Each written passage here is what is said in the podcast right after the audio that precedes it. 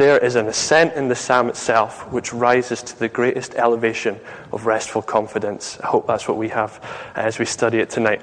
Um, so before we look at it, uh, I'll just pray. That'll be good. Uh, and then we'll chew this over and enjoy it.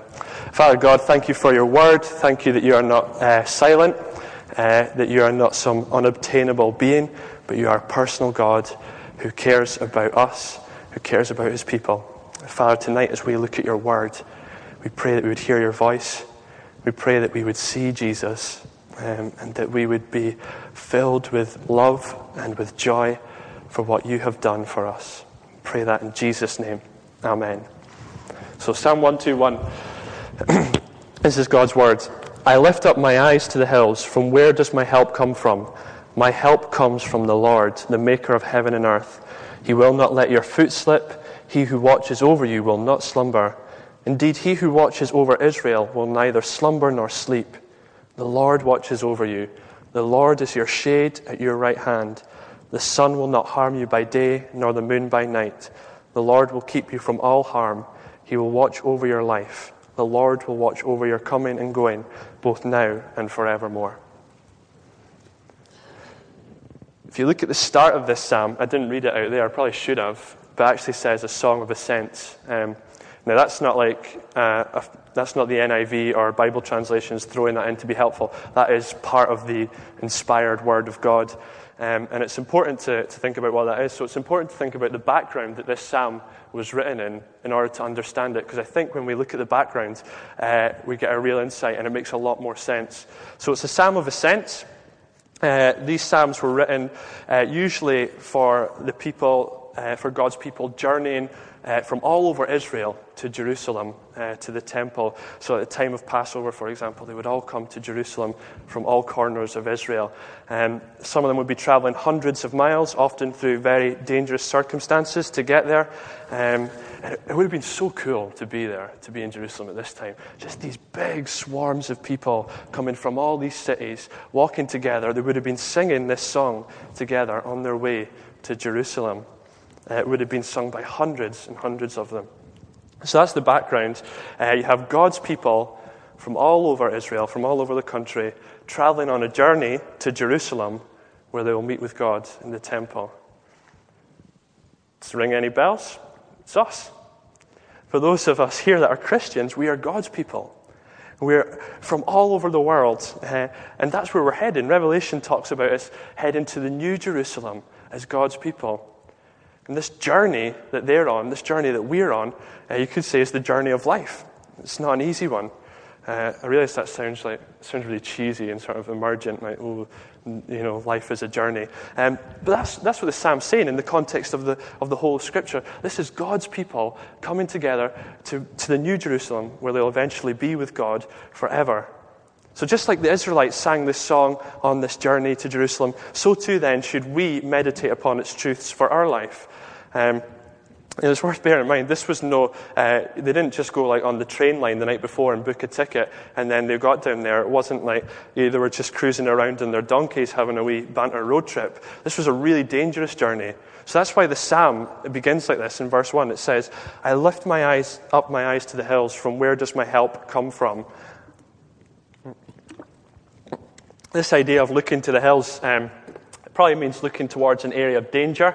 Um, so in their, when they're traveling through, and they're going through a valley, and they've got hills on either side of them.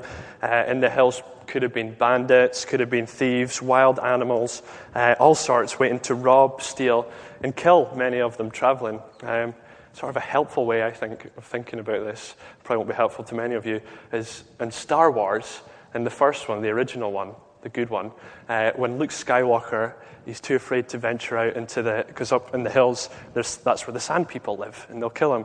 Um, so that was helpful probably to one of you. So you're welcome.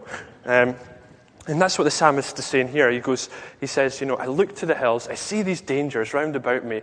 I, I don't know what's going to come out of them. It could be something really dangerous.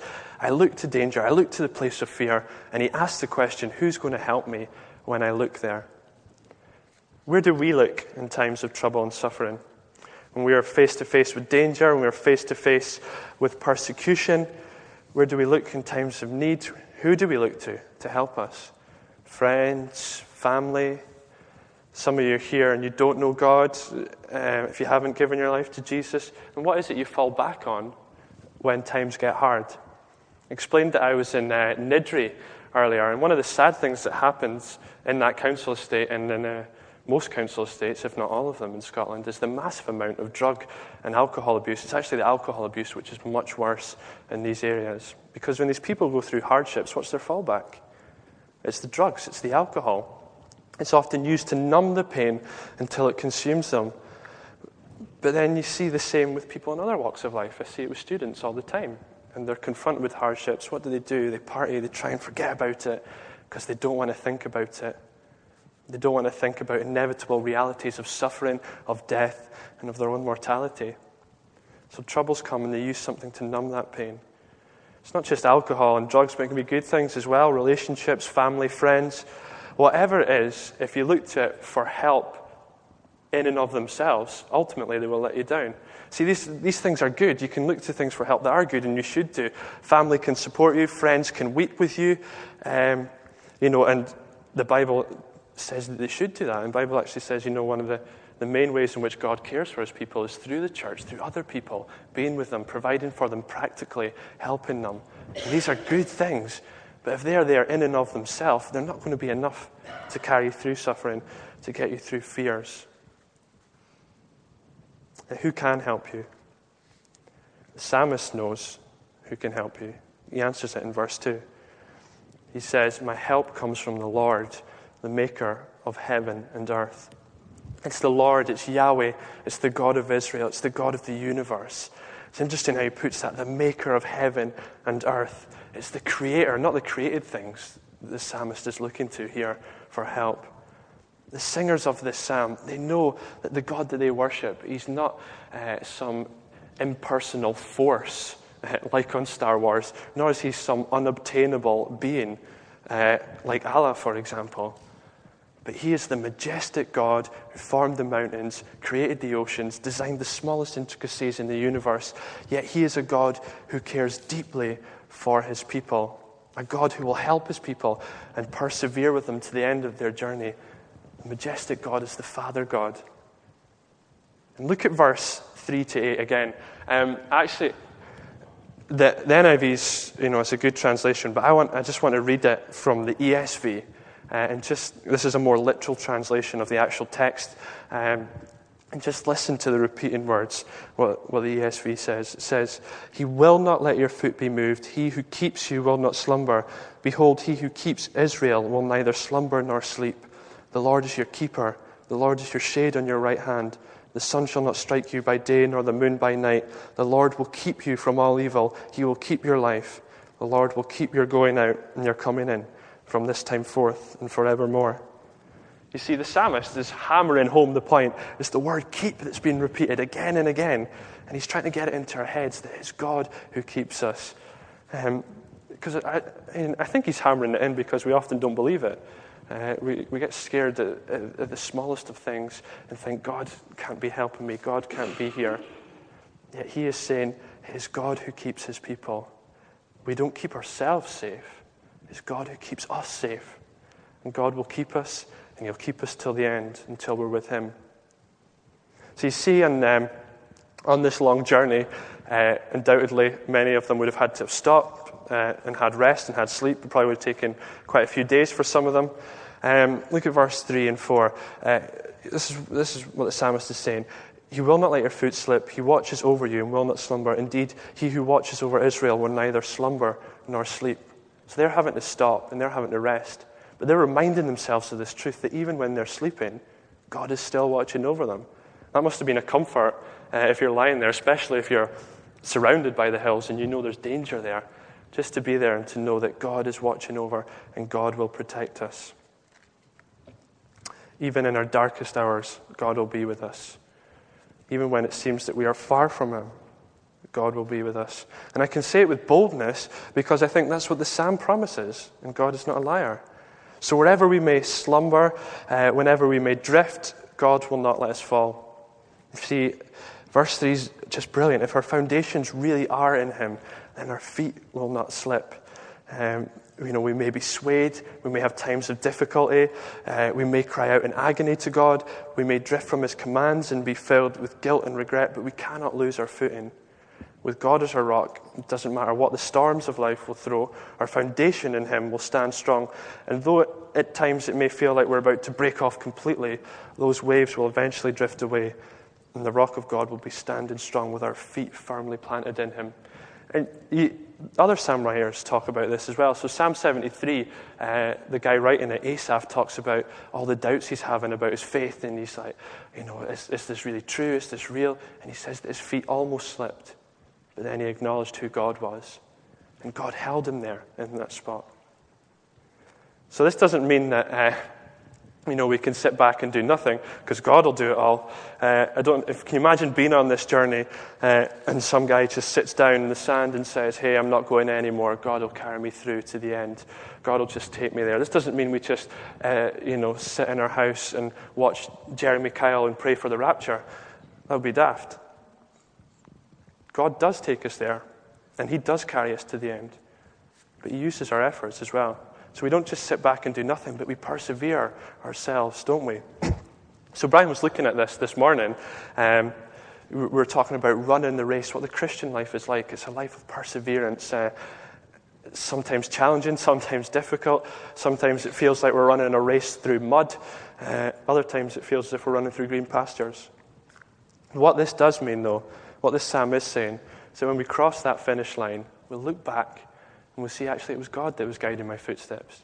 It was God that was carrying me through and took me to the end. So we talk about perseverance of the saints, which is true, but what this psalm tells us is that the perseverance of God, a perseverance that is infinitely greater. You may persevere, but at times you will fail. Times you will let yourself down. Times you will let God down. But God never gives up on his people. And some of you here may have become numb to the truths of the gospel. Uh, may just be even going through rituals, or you know, you come to Sunday to your church service and then you go back and just get on with your week. Um, and God is almost small. And no, you wouldn't say it. Some of you may hear, maybe here who have grown tired of God. But know this that even though you may grow tired of God, He never grows tired of you. He's already given you everything in Christ Jesus. So if you're in Christ, folks, then know the truth that He loves you more than anyone ever else, than anyone ever will.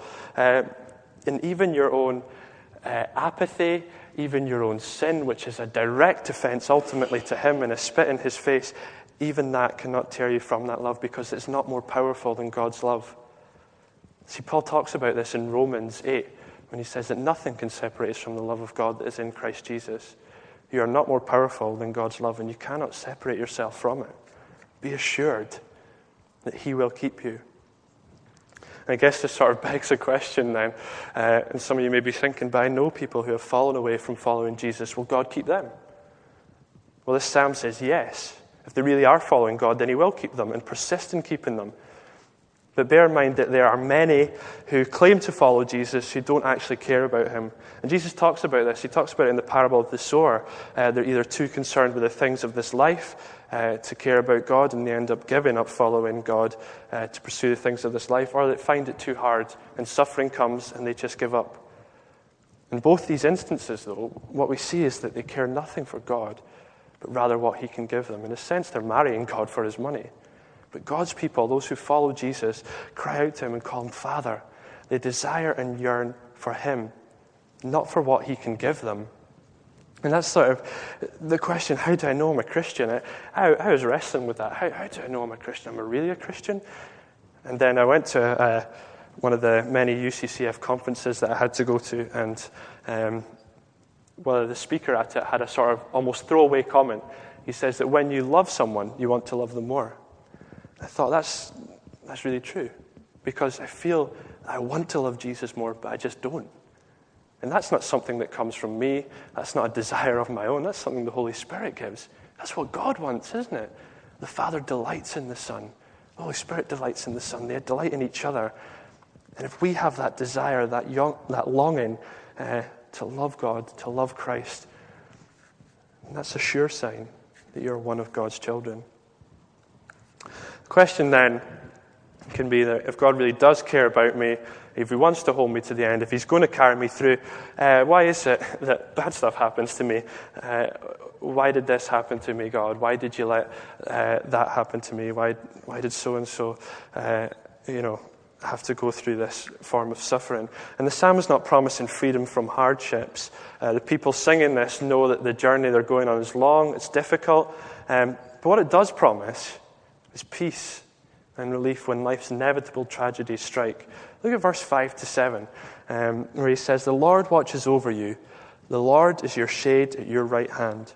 The sun will not harm you by day, nor the moon by night. The Lord will keep you from all harm. He will watch over your life. Imagine walking to Jerusalem in Israel. I've not been. It looks quite hot um, and looks like a lot of desert landscapes. You imagine walking through there, big group of people, and just the sun's beating down on you.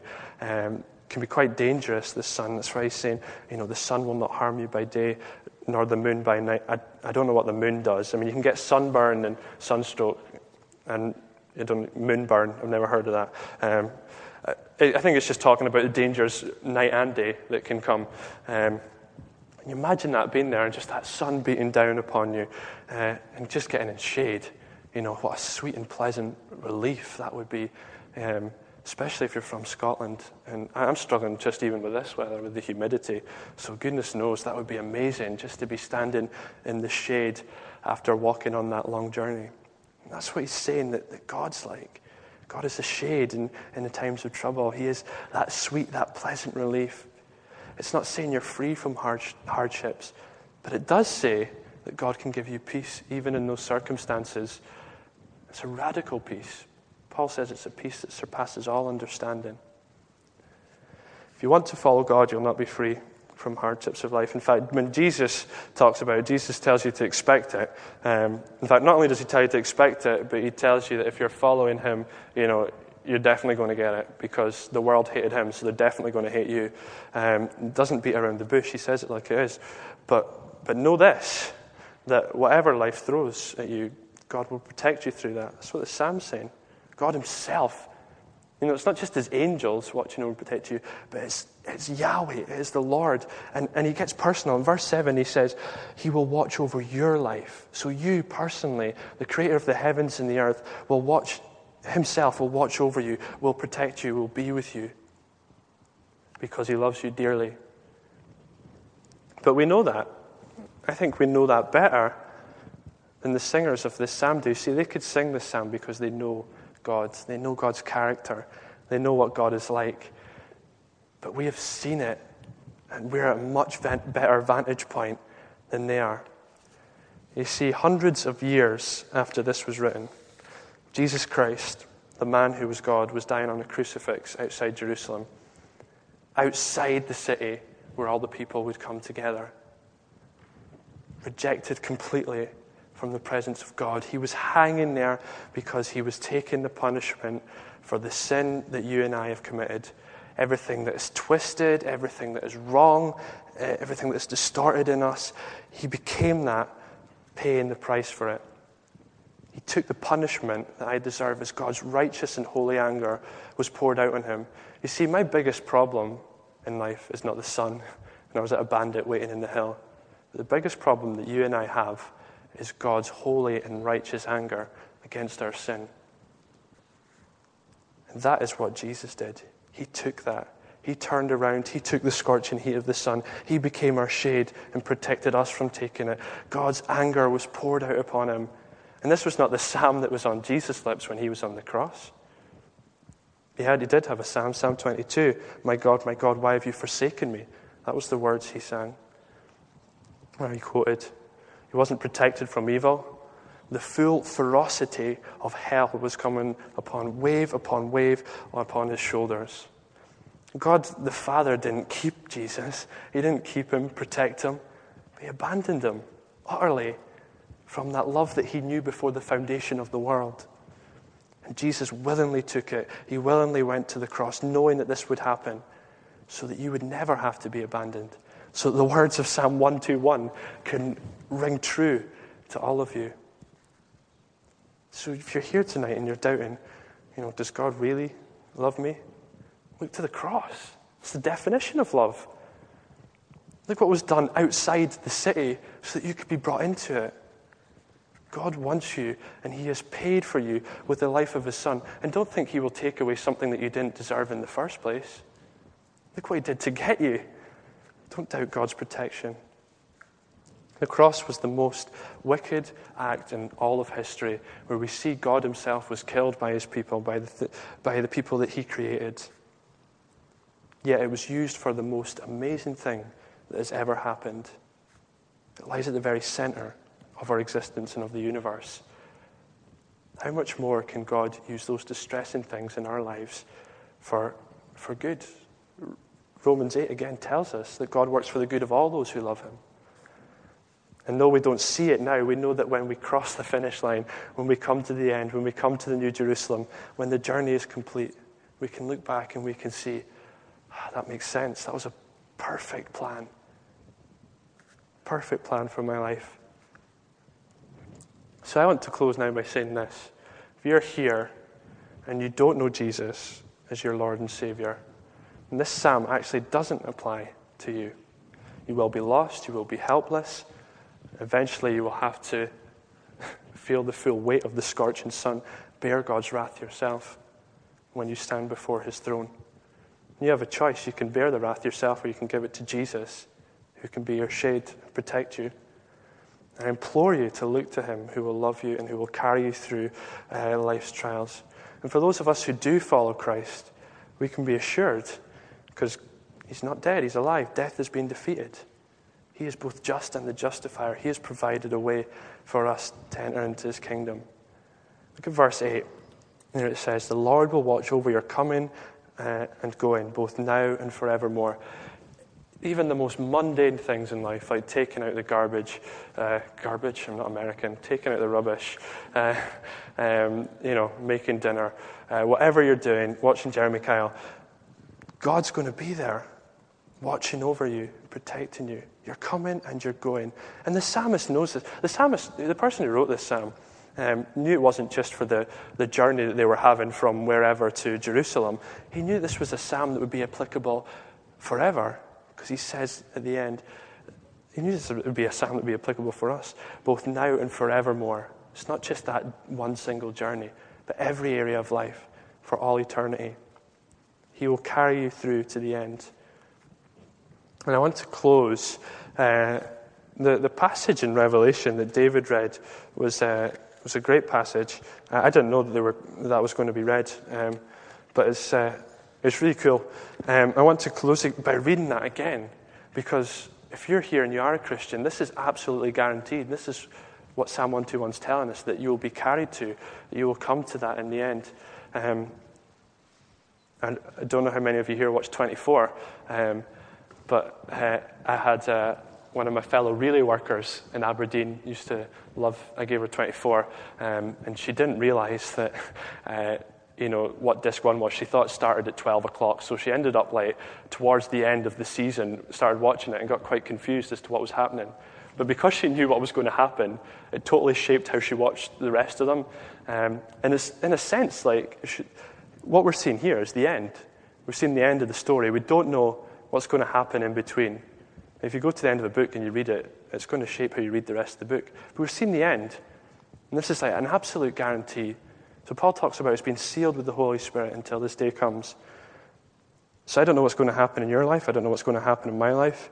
It could be hard, um, it could be short, but I know what's going to happen at the end because this is what God says will happen. Let me just close by reading this. After this, I looked, and there before me was a great multitude, and no one could count. From every tribe, from every nation, tribe, people, and language, standing before the throne and in front of the Lamb. They were wearing white robes and were holding palm branches in their hands. And they cried out in a loud voice Salvation belongs to our God who sits on the throne and to the Lamb. All the angels were standing round the throne and around the elders and the four living creatures. They fell down on their faces before the throne and worshipped God, saying, Amen. Praise and glory and wisdom and thanks and honor and power and strength be to our God forever and ever. Amen. Then one of the elders asked me, These in white robes, who are they?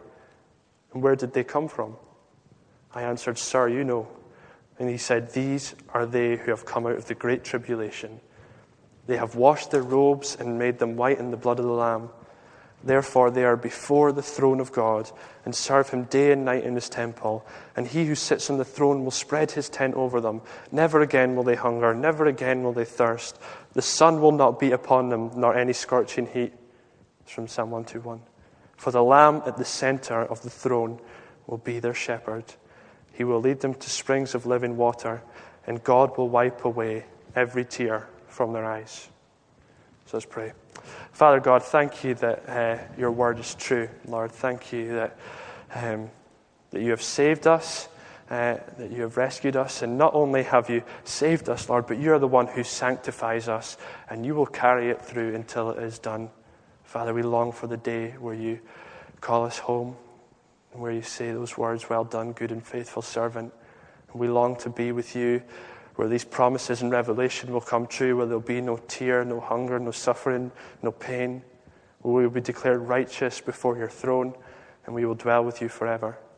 Father, I pray for people here who do not know this, who do not know you, who have not confessed Jesus as Lord and Savior. Father, I pray they would be convicted of their sin, that they would repent, and that they would have a desire to know you. They would see this love which lies at the very foundation of the universe's existence, and Father, they would desire it for themselves.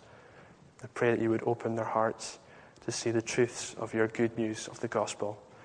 Um, Father, I just pray that you'd go with us now, uh, that we would remember the truths of this psalm no matter what we do, uh, when we're getting anxious, when we're feeling uh, tired, when we're feeling far from you, that we remember that you are a God who watches over us is intimately involved with us and cares deeply for us.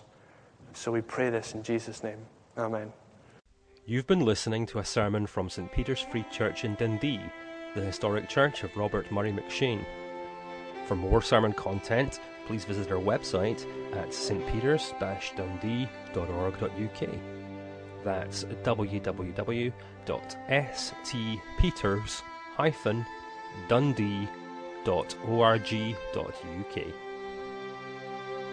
For information and training on persuasive evangelism and how to share your faith biblically, please visit the website of Solas, the Centre for Public Christianity, at solas-cpc.org. Once again, that's www.solas-cpc.org.